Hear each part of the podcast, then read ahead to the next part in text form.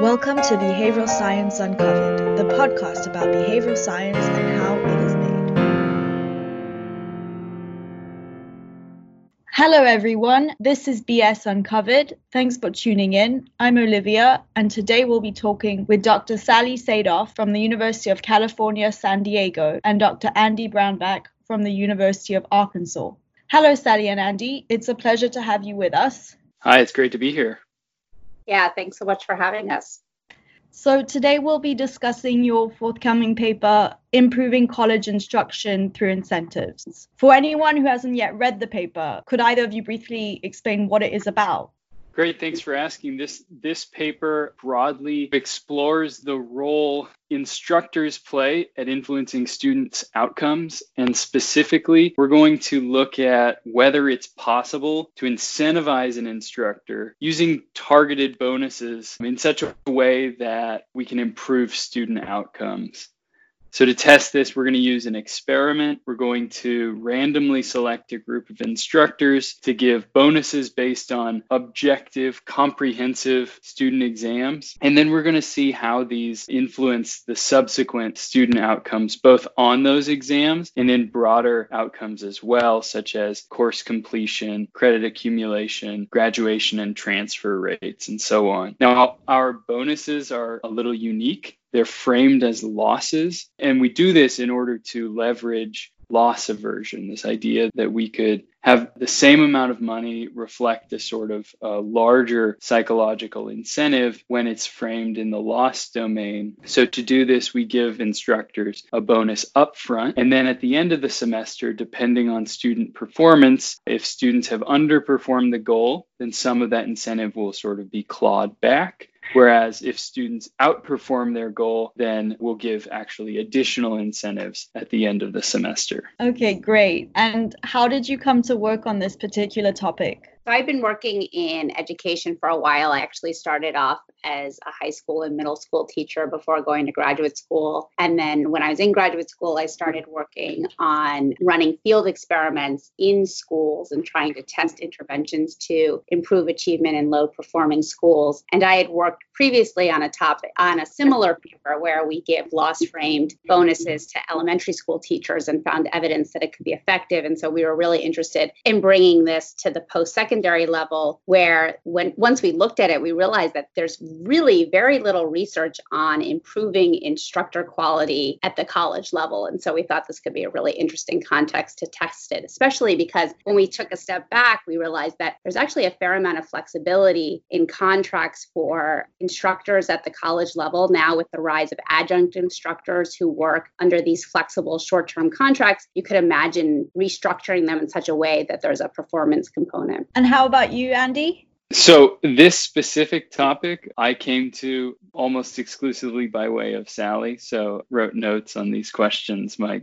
note here just says Sally. Um, so, this was a project that definitely builds on Sally's existing work. And so, really excited to, to be able to take part in that. But as far as my background goes, uh, I've always been working in education to a certain extent, but much more from sort of the behavioral side and experimental side. So I've done some lab studies and, and so on. So the field context and certainly working with an institution, this was all new to me. And so it, it definitely was something, a learning experience where I was able to kind of lean on Sally's expertise a lot.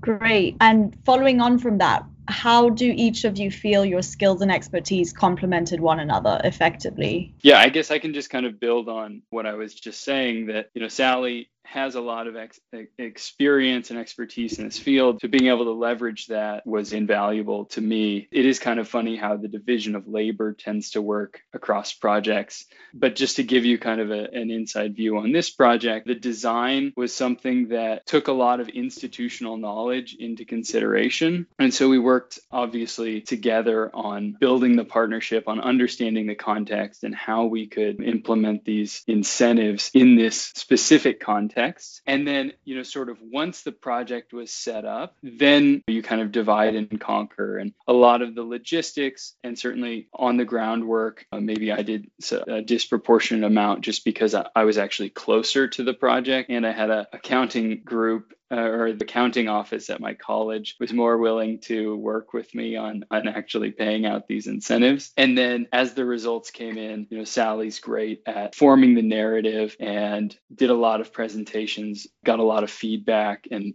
and that was really invaluable as we both started working through the paper and, and writing up the results. So that was, I guess, kind of a, a bit of a rough breakdown. Obviously, there's also a, a, tiny bit of differentiation just from our experiences. I, maybe I'm slightly more behavioral person. Sally definitely has more experience in the education realm. So there's a little bit of a division of labor there too. But you know, maybe Sally has a completely different view of this. She's like, I don't know how you saw this breaking down.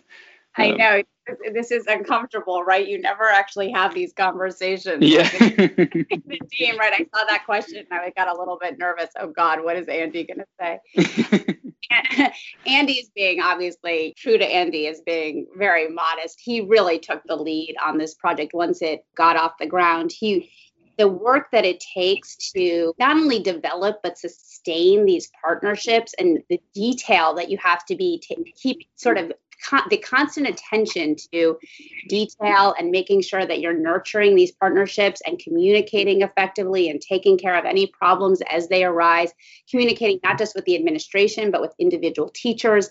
And the detail and it's not just sort of the work of implementation, but always keeping an eye on what's needed for the experiment and balancing the needs on the ground with the needs of the experiment is a really delicate balance. And Andy completely took the lead on that, as well as the data analysis. And I think, yeah, the writing is sort of where we came back together and worked on it together and the presentation and getting the feedback. But Andy really, I think, was certainly the leader of the ship. And I think what really came out is the importance of developing these relationships in such a way that we still can communicate with our partner and say, oh, we're, we're running this analysis. We've been asked to look at this. Can you send us these data? And our partner is just incredible. They're incredibly dedicated and they are still willing to sort of do work for us. And I think it's partly a testament to them and their dedication, but also a testament to the relationship that Andy built with them from the beginning. And, and just to not take an undue amount of credit. The as this was so this was my first experience outside of a more controlled environment. So i mentioned kind of our maybe division of field slightly. And so understanding the need for these types of relationships is something you don't really get until you are utterly dependent on them for the completion of a project that means so much to you. And so that was something i wouldn't say that i fully appreciated uh, in the way sally did when we were working on this project and developing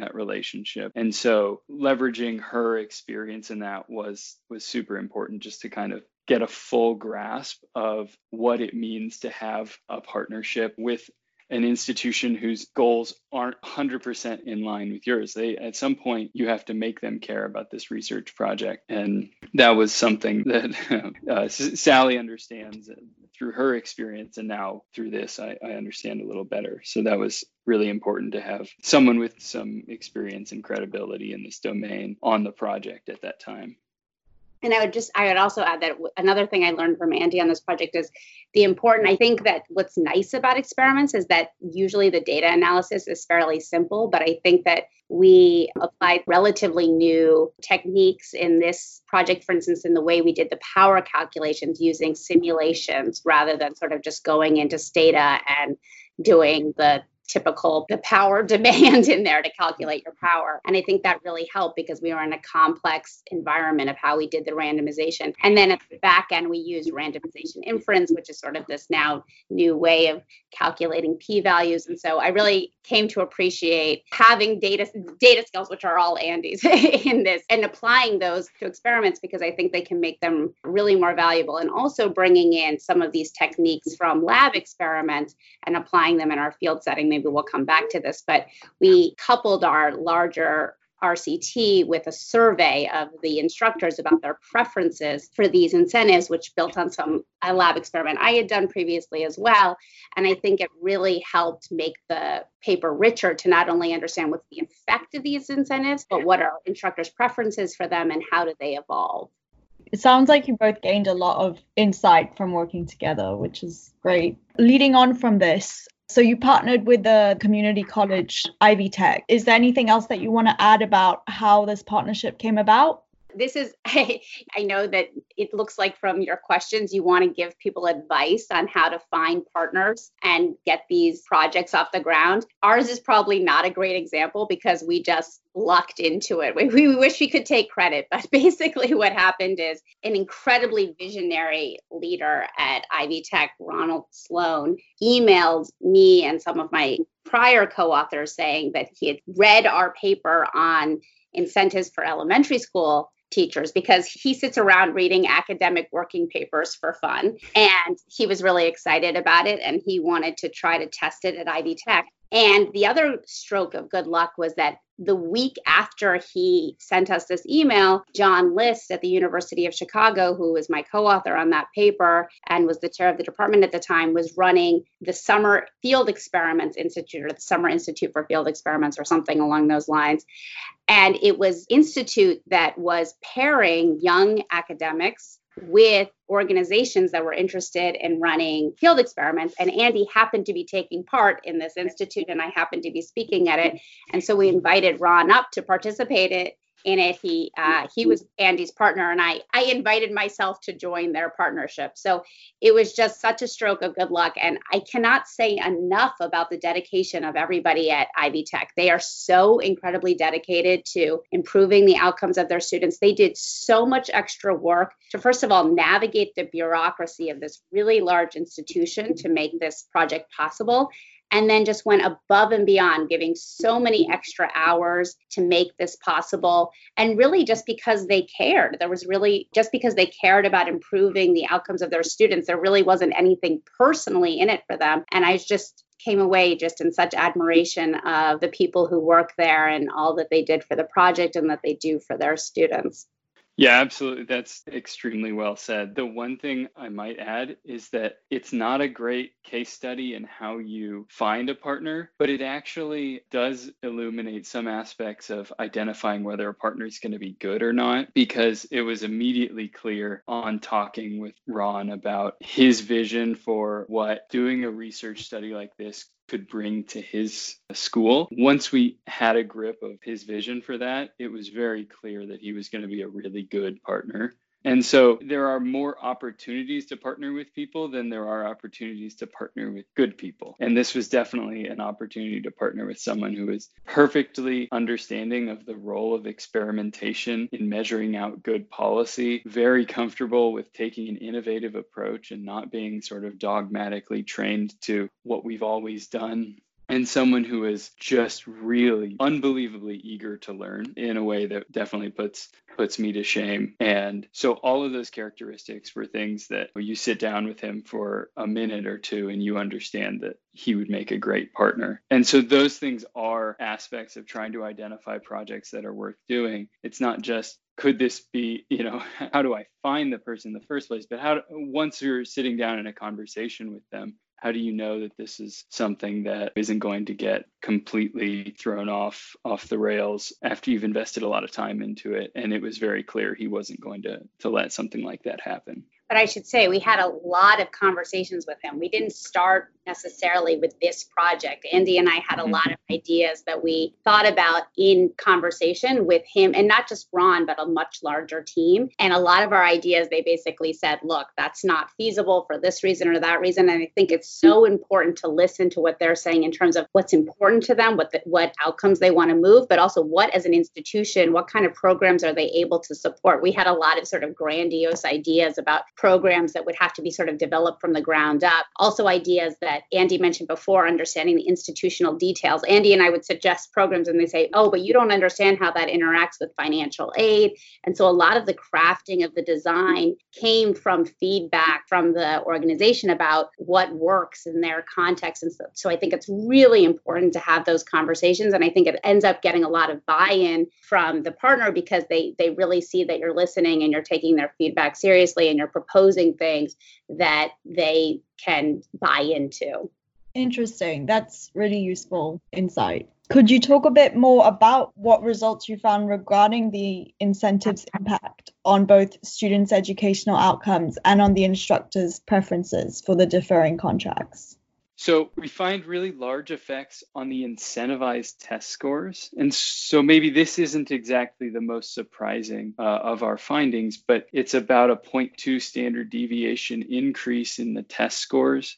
Remember, these are objective, they're comprehensive exams. So we think there's probably, there is as little room as we could make it possible to sort of manipulate these scores or sort of teach to these tests without just teaching the material that the course is supposed to cover. But in addition to those, if you're maybe skeptical about the incentivized test scores rising, then we have a lot of other outcomes that are really positive as well. The course grades rise by a significant amount, and that's even once we've netted out the test scores and their impact on the course. The course completion rate improves by about three percentage points, which is actually a, a, really large effect size there. We see additional credit accumulation, and we see students that are in incentivized courses are more likely to transfer to four year colleges. So, all of these are these bigger picture, longer run outcomes that are all improved by these instructor incentives. And one super impressive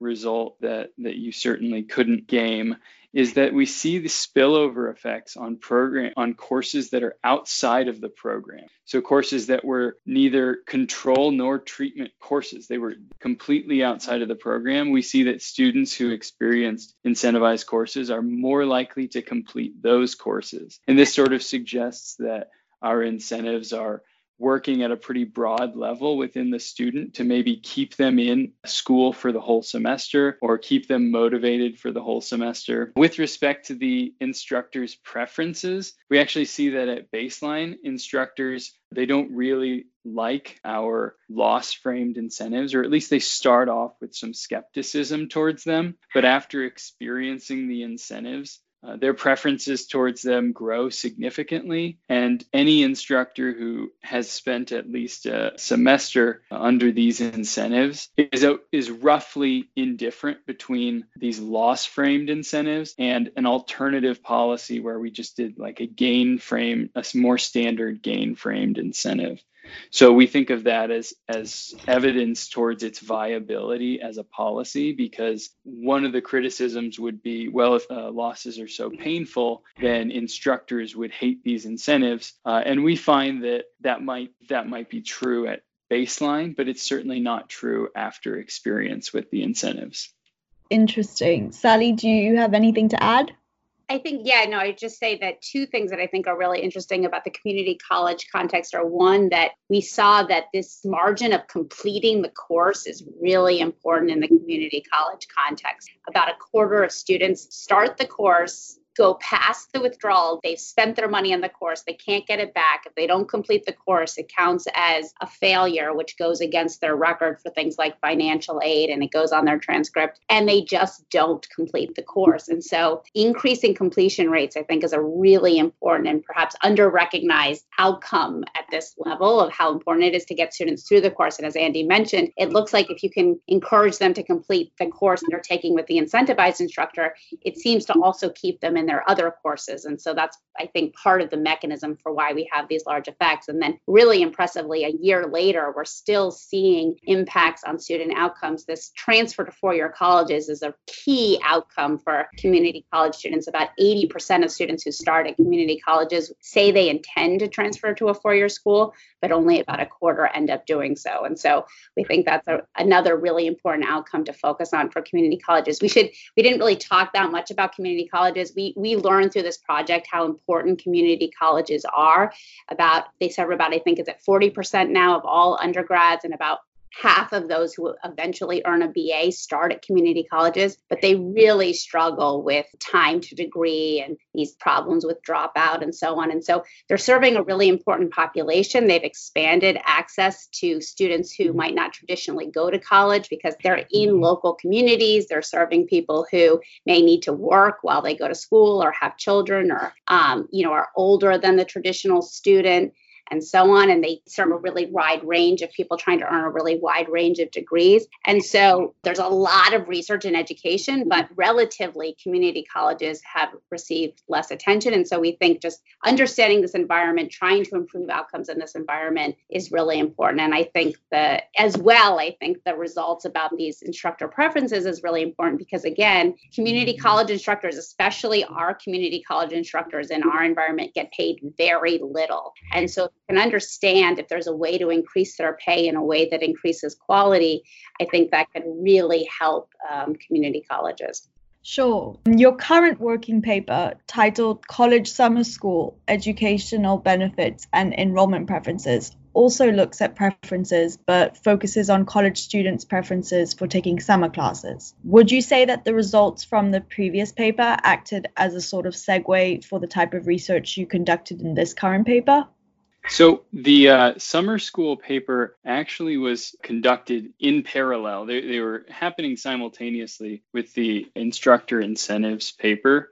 So they were always kind of viewed as two parts of the same agenda on understanding preferences that motivate decisions in an educational context. We knew from the outset, just talking to our partners, that a lot of the constraint in many different policy environments was going to be dependent on preferences, whether that was the preferences of the instructors or the students. And so, getting a better grip of the preferences that are underlying these environments actually was always a priority. And that's why both of these have that sort of common theme to them. So one doesn't necessarily follow from the other. They were actually very much conducted, seen as two parts of a, a whole project there.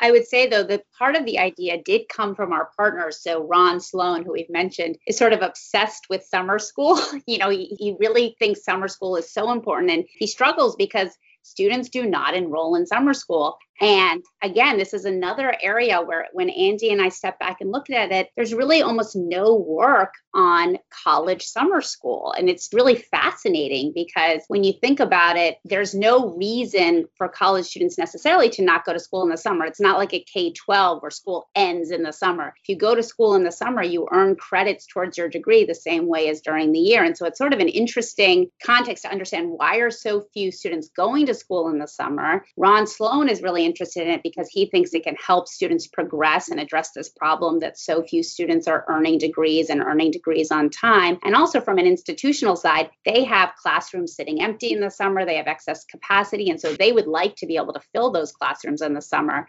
So it's a really interesting topic that, from a behavioral perspective, as Andy mentioned, you know, understanding these preferences, why why don't people want to go to school in the summer? And also from the context side, we were also hearing that it's an area where they really wanted to understand better how do we get students to go to school in the summer and will that have an impact on their progress?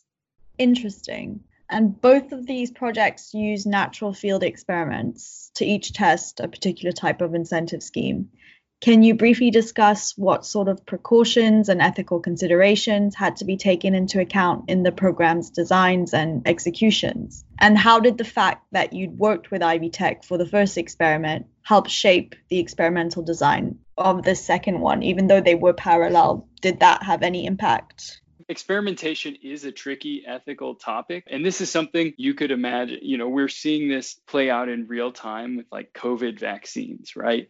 That understanding the, the truth of the vaccine is an important part of testing the vaccine. So for most people, they're pretty uncomfortable thinking about policies in the same framework as they might think about drug trials. So you really do have to put people into that mindset where you're thinking about, okay, your personnel policy or, or your policy towards instructor pay is like a drug you're bringing to market. And you need to understand the impact of that policy in order to sort of best uh, or, or pursue best practices. So that's always a tough conversation to have. As we've mentioned, we had great partners to walk alongside and to really be our advocate from an institutional perspective. But there were a couple things that we had to do to make sure that the setting was very much sort of above board ethically. So, one thing that we did from the outset is that all of our incentives are bonuses that would be given in addition to standard pay for these instructors. And this is, of course, really important if we're testing out these bonuses and we don't know the impact yet, there's kind of a do no harm policy. And we, we didn't want to make it such that we could diminish someone's pay if it turned out that they, were assigned to a certain treatment group or, or control group.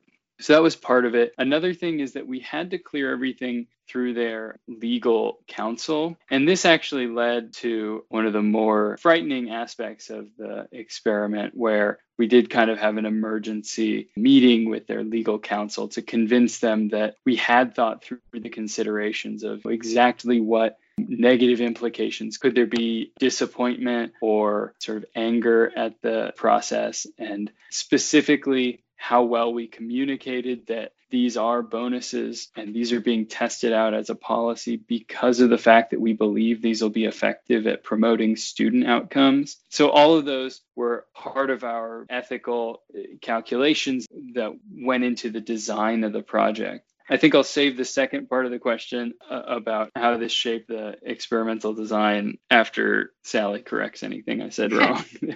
No, I'll just say that a natural field experiment I may mean I don't know exactly how you're using that term. It may mean that people don't know they're in an experiment in our experiments, people knew. They signed consent forms that had gone through IRB approval. I think it's very difficult to run experiments of this kind without people knowing they're in an experiment. And you know, when you start rolling out these kinds of unusual bonuses, people know something's happening anyway. So I think that that's one thing to think about. You know, might not be the ideal. You know, ideally, maybe you don't want people to know they're in an experiment, but I think in these contexts, it's generally required. One thing I think we do that's really important advice that I would give to anybody thinking about doing these kinds of things. A really important way to build up trust that I've learned from doing several of these is to run a small scale pilot before you enter the large scale RCT. And the reason this is so helpful is first, it, it helps iron out logistics. It helps the institution kind of figure out what they need to do to be able to communicate and recruit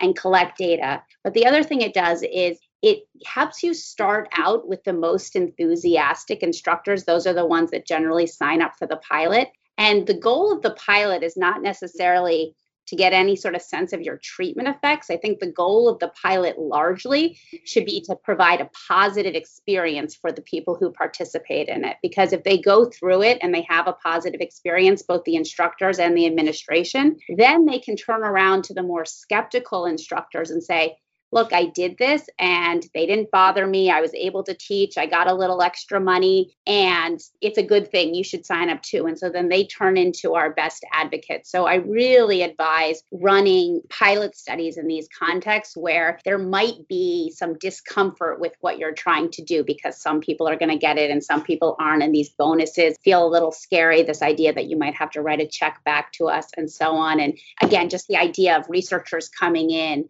and examining you can feel scary. And so I think the best way to iron out those concerns, because in these meetings with HR and the lawyers, there are a lot of concerns that are raised. And the best way to address them is really to say well you know we went through it and you know these things didn't arise they may arise in the future but it went pretty smoothly when we ran it as a pilot and i think that can be the best way to allay some of these ethical concerns. And then again, building up that partnership helped us with the summer program because once the institution understands how these things work, when you roll out the next one, they, they understand, okay, right, we need to get these consent forms and we need to make sure that the people in your summer experiment aren't in your other experiment. And so they sort of internalize the process, which is really helpful. And they were, again, very helpful at identifying what kinds of students we should target for these summer scholarships and so on. And Another thing that Ivy Tech was really helpful in is not just sort of sending out an email about this program and leaving it at that, but really having conversations with their instructors and reaching out proactively to participants, explain that, what was going on and to communicate it and make sure that, again, communication was very clear. Andy went there in person, held meetings with the teachers, answered concerns that they had about the experiment. And so in these cases, when you're running this kind of unusual program, I think it is very important to sort sort of there are some trade-offs with not maybe making it more natural but i do think it's important to really clearly communicate with the participants and address any concerns they have as they come up. Yes definitely. Do you feel that these sort of precautions and ethical considerations were the most challenging aspects of both projects or was there anything else that you found more challenging Yeah, what was the most challenging? That's an interesting question. So, one thing that we didn't bring up earlier, and again, for people who are thinking about running these experiments, first of all, when you're running experiments, it's just impossible to anticipate what's going to go wrong. There's constant problems cropping up, and you just have to be sort of ready to address them. And Andy can speak maybe more specifically to what he felt were the most challenging things that came up. But to me, one of the most challenging things that came up that we could never have anticipated is that Ron Sloan, who we've mentioned several times, about halfway through our project, he left Ivy Tech. And Andy and I just you know, to me, I was really nervous when that happened because when your champion at the organization leaves, it's very worrisome, right, about what's going to happen to your project. And I think, again, it's a testament to Ivy Tech and the other people we were working with there that the project continued and did go forward. But just to say that something like that can happen in the middle of your project, and not that you should be able to anticipate that kind of thing, but hopefully you've built up enough sort of structure around your project that it is able to continue forward smoothly because our project did require sort of constant ongoing support. And it's just something to keep in mind. Andy i don't know what you what are you what are you still traumatized by from the project Yeah, certainly losing our advocate at a time when we were most dependent on the institutional side of everything, because that was when we would need data to be updated and we would need a lot of very much institutional help. And that was that was concerning. I think a big challenge with anything like this is that just communication with so many different parties is is hard to maintain because we're dealing with professionals, right? These this is their career. They've dedicated their lives to being very good at it. And so being able to communicate exactly why we think it's important to run exper to, to do experimentation in this domain, to test out different policies that they may or may not think are good ideas, and they may or may not think they have better ideas to test out. Those are all really tricky, uh, and especially when you have your subjects as such experts. Uh, that was uh, challenge. And so we had to maintain open communication with all of the instructors, as well as all the administrators and even people at the central uh, office to an extent of exactly what we were doing and sort of the motivation behind it, while still maintaining that scientific uh, degree of integrity of just tell your subjects your hypotheses at the outset that that's certainly not um, a good practice. So there was kind of a balance there. And I think that was really challenging, much more so than when I work in the lab with undergrads who I don't really have to explain, you know, why they're in the lab or, or what what's the logic behind the whole arrangement. And besides what we might have already discussed, is there anything you would have done differently in either of the projects?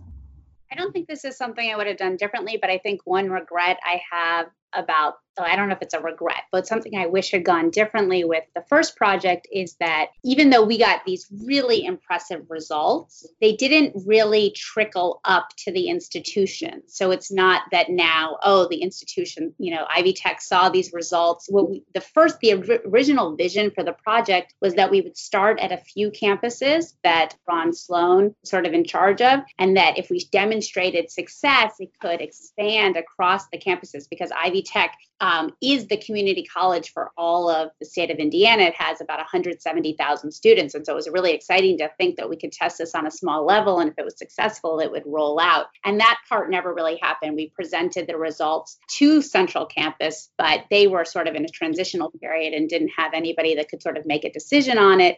And so I do think, and maybe partly because Ron left, the results kind of died on the vine, at least at Ivy Tech. You know, we are now working with another college that's interested. And so maybe, you know, through these results being seen by other academics and other institutions, hopefully it'll have impact that way. But I don't have an answer for this, what we could have done differently to have them have more of an impact within the institution. But that's one thing that I wished for that project. Andy, did you have other other regrets? That was exactly what I was thinking as well. And as I've reflected back on it, I wish maybe as the project had momentum, we had established or set a time for when we would come back and present the results, at least so that we would know that there was someone at Ivy Tech who was going to spend a little bit of time seeing what happened and what worked and what didn't. And that's something I've thought about as far as um, integrating it into future studies. It's just actually scheduling that time to reflect on the results and make suggestions going forward because that it's so hard to get anyone's ear as far as making policy recommendations based on academic research that while you have an active partnership that has momentum, I think that would be a good time to take advantage of, of the open communication you have just to say, I'd like to keep this going. We're we're going to, you know, have preliminary results by this date and we'd love to come back out here and make a 10 minute, a 20 minute, 30 minute presentation about what our results are and, and what the policies could be going forward. And that, as Sally said, was just it was a, a non-starter for us given the status of our uh, you know our our relationship with Ivy Tech at the end. So it, that was a bit disappointing, I'd say. Sure, that's that's understandable. And we discussed this quite in depth actually a bit earlier on, but you've both worked with many different partners on field experiments, particularly in areas such as health and education. Do you have any advice on how to find and select such local partners? I think, yeah, finding someone with a with a passion and a, a curiosity who's in a position to make consequential decisions about policy, those are really people that you want to make friends with for sure. And whether it's someone that uh, is at a big corporation that touches a lot of personnel policy or someone at an educational institution or in the government anyone who has that curiosity and that excitement uh, about learning, that's certainly the characteristic I've appreciated the most about our partners at Ivy Tech and about partners in general. Those are people who are willing to be flexible. They're willing to brainstorm with you for solutions as opposed to just telling you, no, this isn't possible because your first ideas, your second ideas, those will always be impossible. As we learned, and as Sally mentioned, it, we went through many iterations of ideas for personnel policy that were were actually just impossible given the institutional context that we didn't understand. So if you have a bad partner, they just stop you there and, and it kind of dies out. But a good partner says that's not possible, but but this is. And and that's certainly something I look for as I'm talking with people about potential projects and just having making sure that the person who's making commitments to you has the ability to follow through with them. That's also i think really important because we found a partner that was not only curious not only excited about these types of research questions but he was the one making decisions as well. And i think that's that's also important. So as far up the food chain as you can go is is certainly a, a luxury that we had yeah, I totally agree with that. I think keep saying a partner institution, you're really working with one or several people and you need those people are going to have to do a lot of extra work to make the project happen so you want to make sure that the people who you're actually working with are really dedicated to the project and seem to have sort of person often they just have a personal passion for it and that's what drives them to continue working with you even when they realize wow this is a lot more work than i thought it would be. I think one way to sort of screen whether because i'm sure i mean i assume andy has this as well that you talk to a lot more and i think he said this before you talk to a lot more people as potential partners than you ever end up running experiments with. And one way to understand early on i think whether you're going to really be able to move forward with a partner is to try and do something like oh, ask for data see if they can give you data and see what happens with a request like that. Because sometimes just seeing whether they can and will and are able to produce the kinds of things you're going to need for the project is a good sort of screening device to see whether this project has any hope of moving forward. And so, what I would suggest to people who are feeling out a partnership, I wouldn't do it on day one, but once there seems to be some enthusiasm there, you've generated some initial ideas, maybe say, oh, well, can I take a look at your data to either sort of, we, we often do it to say, oh, we need to run power calculations for our experimental proposal that we're submitting to funders. And if they're able to give us data, to me, that's a good sign that, okay, they're responsive, they have the data, we can see what these data look like. You know, there might be other ways to screen, like running small pilot studies. But again, before you dive into a really large study, I would say try to test the waters with some smaller asks to see how responsive and capable they are of giving you these things. And that can be a good way to see whether the big project will, will have any hope of going forward. Great. That's really useful advice. How does a standard day of work look like for you? For example, when you're writing up a paper versus when you're running an experiment in the field?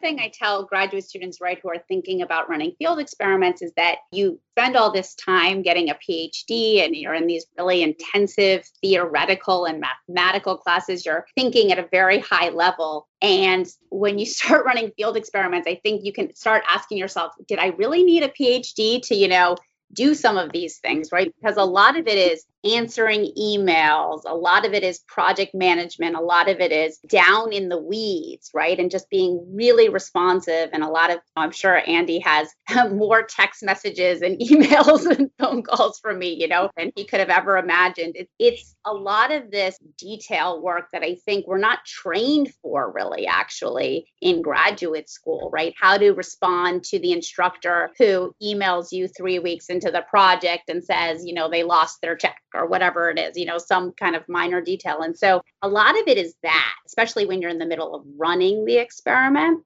And so I think I think that that's not something we really receive training on formally. It's maybe something that the only way to really get the training on it is to work on a field experiment and just see all of the grunt work that's involved. That would be sort of my big piece that I try to tell people because I think, again, it's really hard to get a sense of what it's like to work in field experiments until you're in them.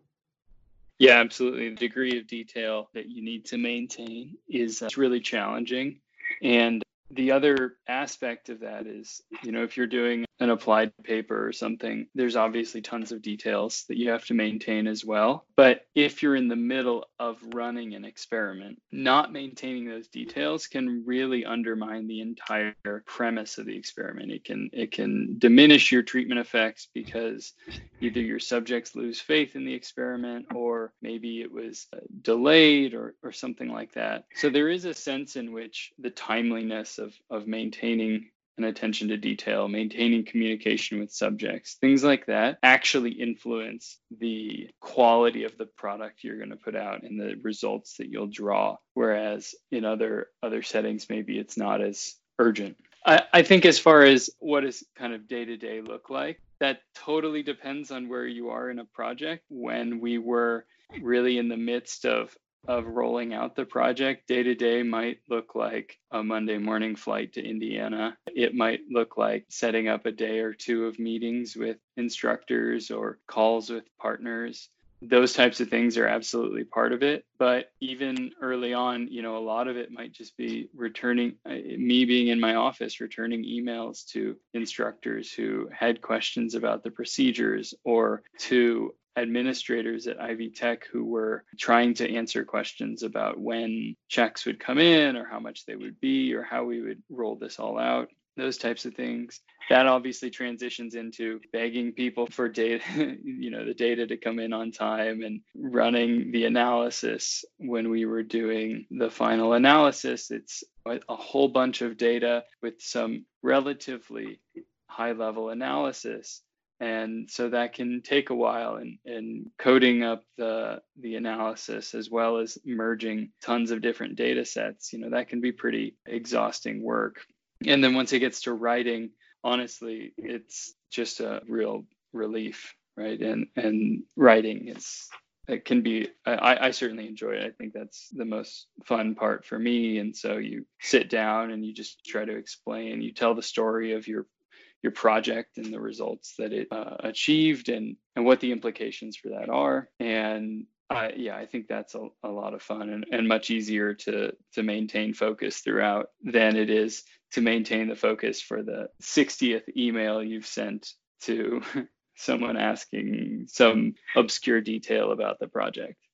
Yeah i think the thing that you don't see in these papers once they're written up is all the messiness along the way. And that's just something you have to live with in field experiments, but it's also something you need to keep track of because, as Andy said, that detail about, oh, that instructor who did that, okay, we need to think about that for the analysis, right? So keeping track of these things and having it run through the the analysis which might be years later right by the time that you're done with the project and you're running sort of the long-term outcomes and that kind of thing and we really cannot emphasize enough the importance of being responsive to instructors, to administrators, and being responsive in a way that, again, maintains the integrity of the project, but also respects the constraints of the organization and the concerns they have. That finding that balance, I think, is really important. And then I think the same thing, you know, with your co-authors. I could never, I can't imagine having done this. Well, obviously, I couldn't have done it with Andy because you can see how much what he did for the project and how, what the leadership, but also in terms of the writing, even sort of going back and forth. And one thing that I know Andy does with some of his co-authors is how, you know, they actually even meet in person and sort of sit down for a few days and hammer it out. Andy and I have done that over the phone when we're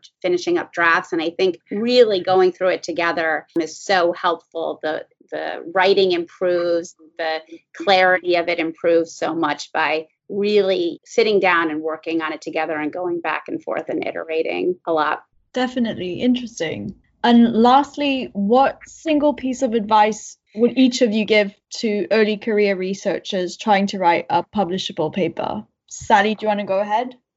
I, this is hard. You know, I really struggle with this because field experiments are so risky. Andy said it was fun to write up the paper, but that was partly because after all this hard work, we had really impressive results. I mean, I, I can't emphasize enough. I've run a lot of experiments in education.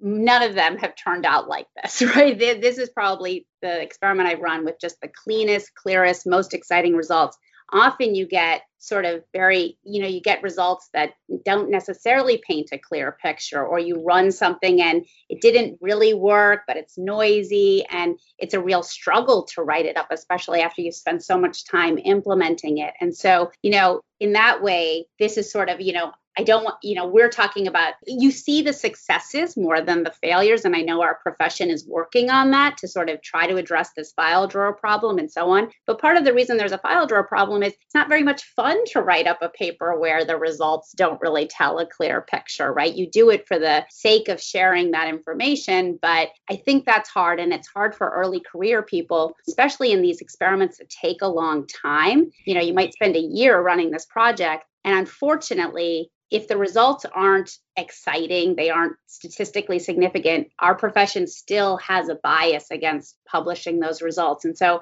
I do have trouble advising um, early career researchers to sort of put all their eggs in the basket of field experiments. So I think diversification is really important, right? It, not too much because you see how much work it is to run these projects successfully. But um, I do think it is important to sort of make sure that maybe you're also running other kinds of lower risk projects. Another thing I would say in terms on the paper side is to really take the writing of the paper seriously a well written paper, one that is clearly written, that like, makes it easy for the reader to understand what happened and what the results were. This telling this crafting of the story that mm-hmm. Andy's talking about, but being honest about it, right? Not making readers feel like you're, you know, trying to pull the wool over their eyes is so important. I, I may maybe I'm sensitive to this because I've got a pile of referee reports that I need to get to, but you know, I really think it helps to really take the writing seriously, have other people read it. You know, don't be scared to share your draft with people and ask them for feedback.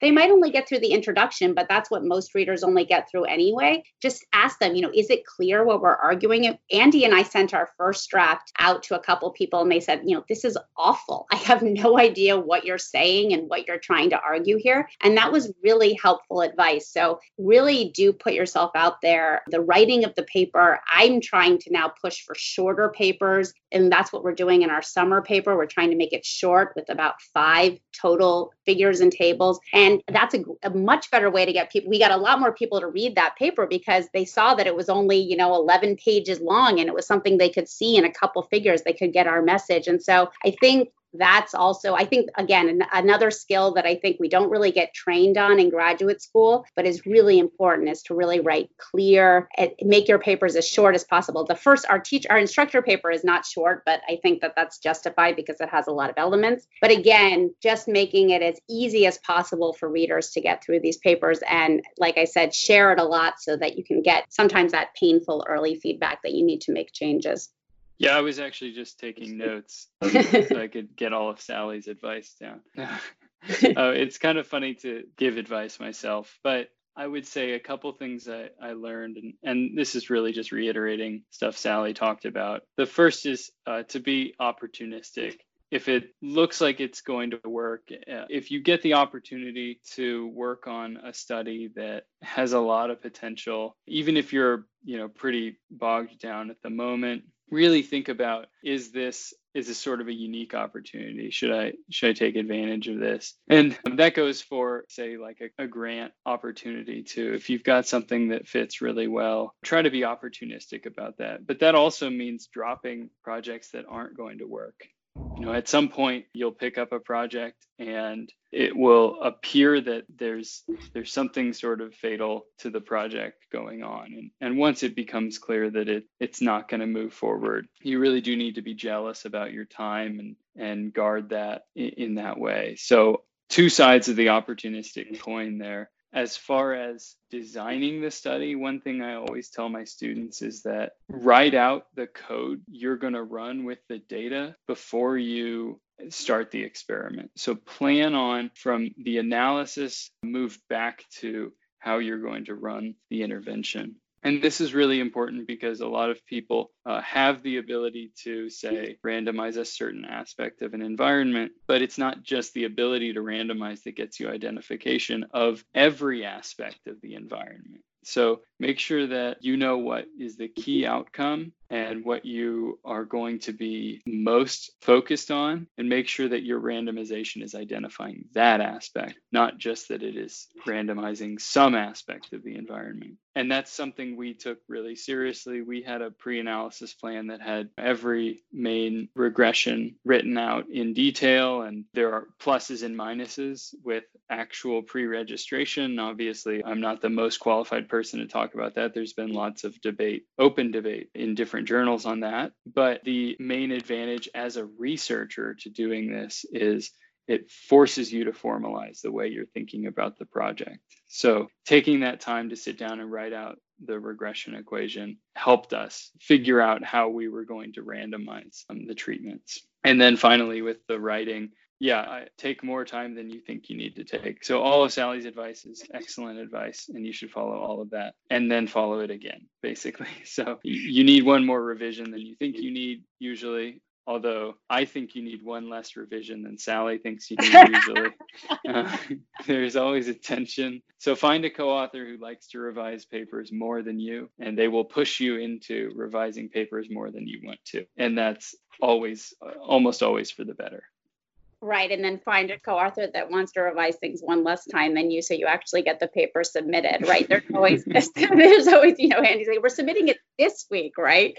So you know it's, it's exactly right. You want to find a co-author or co-authors that have complementary skills, and I think Andy and I maybe lucked into that in this case, but I think you see that I, I, think that really helps. And I think Andy's advice about being opportunistic is so important. Applying to every grant out there, you'll generally get rejected. But once you've written, you know, the, the grant application, adapting it for that next submission is fairly easy. Same thing with conferences, right? Submit your paper to every possible conference. Again, it will largely get rejected, but getting it out there and having people know about the paper, most of what we write, people are not reading. And so it's really important to give it um, exposure, especially with these field experiments that have a very long life, right? And so it can be a, there can be a long period from the time that you're running the experiment to the time you submit it. You want people to know about it and get feedback on it along the way and have them have heard of it so that if it comes across their path, you know, it, they know about it. So I think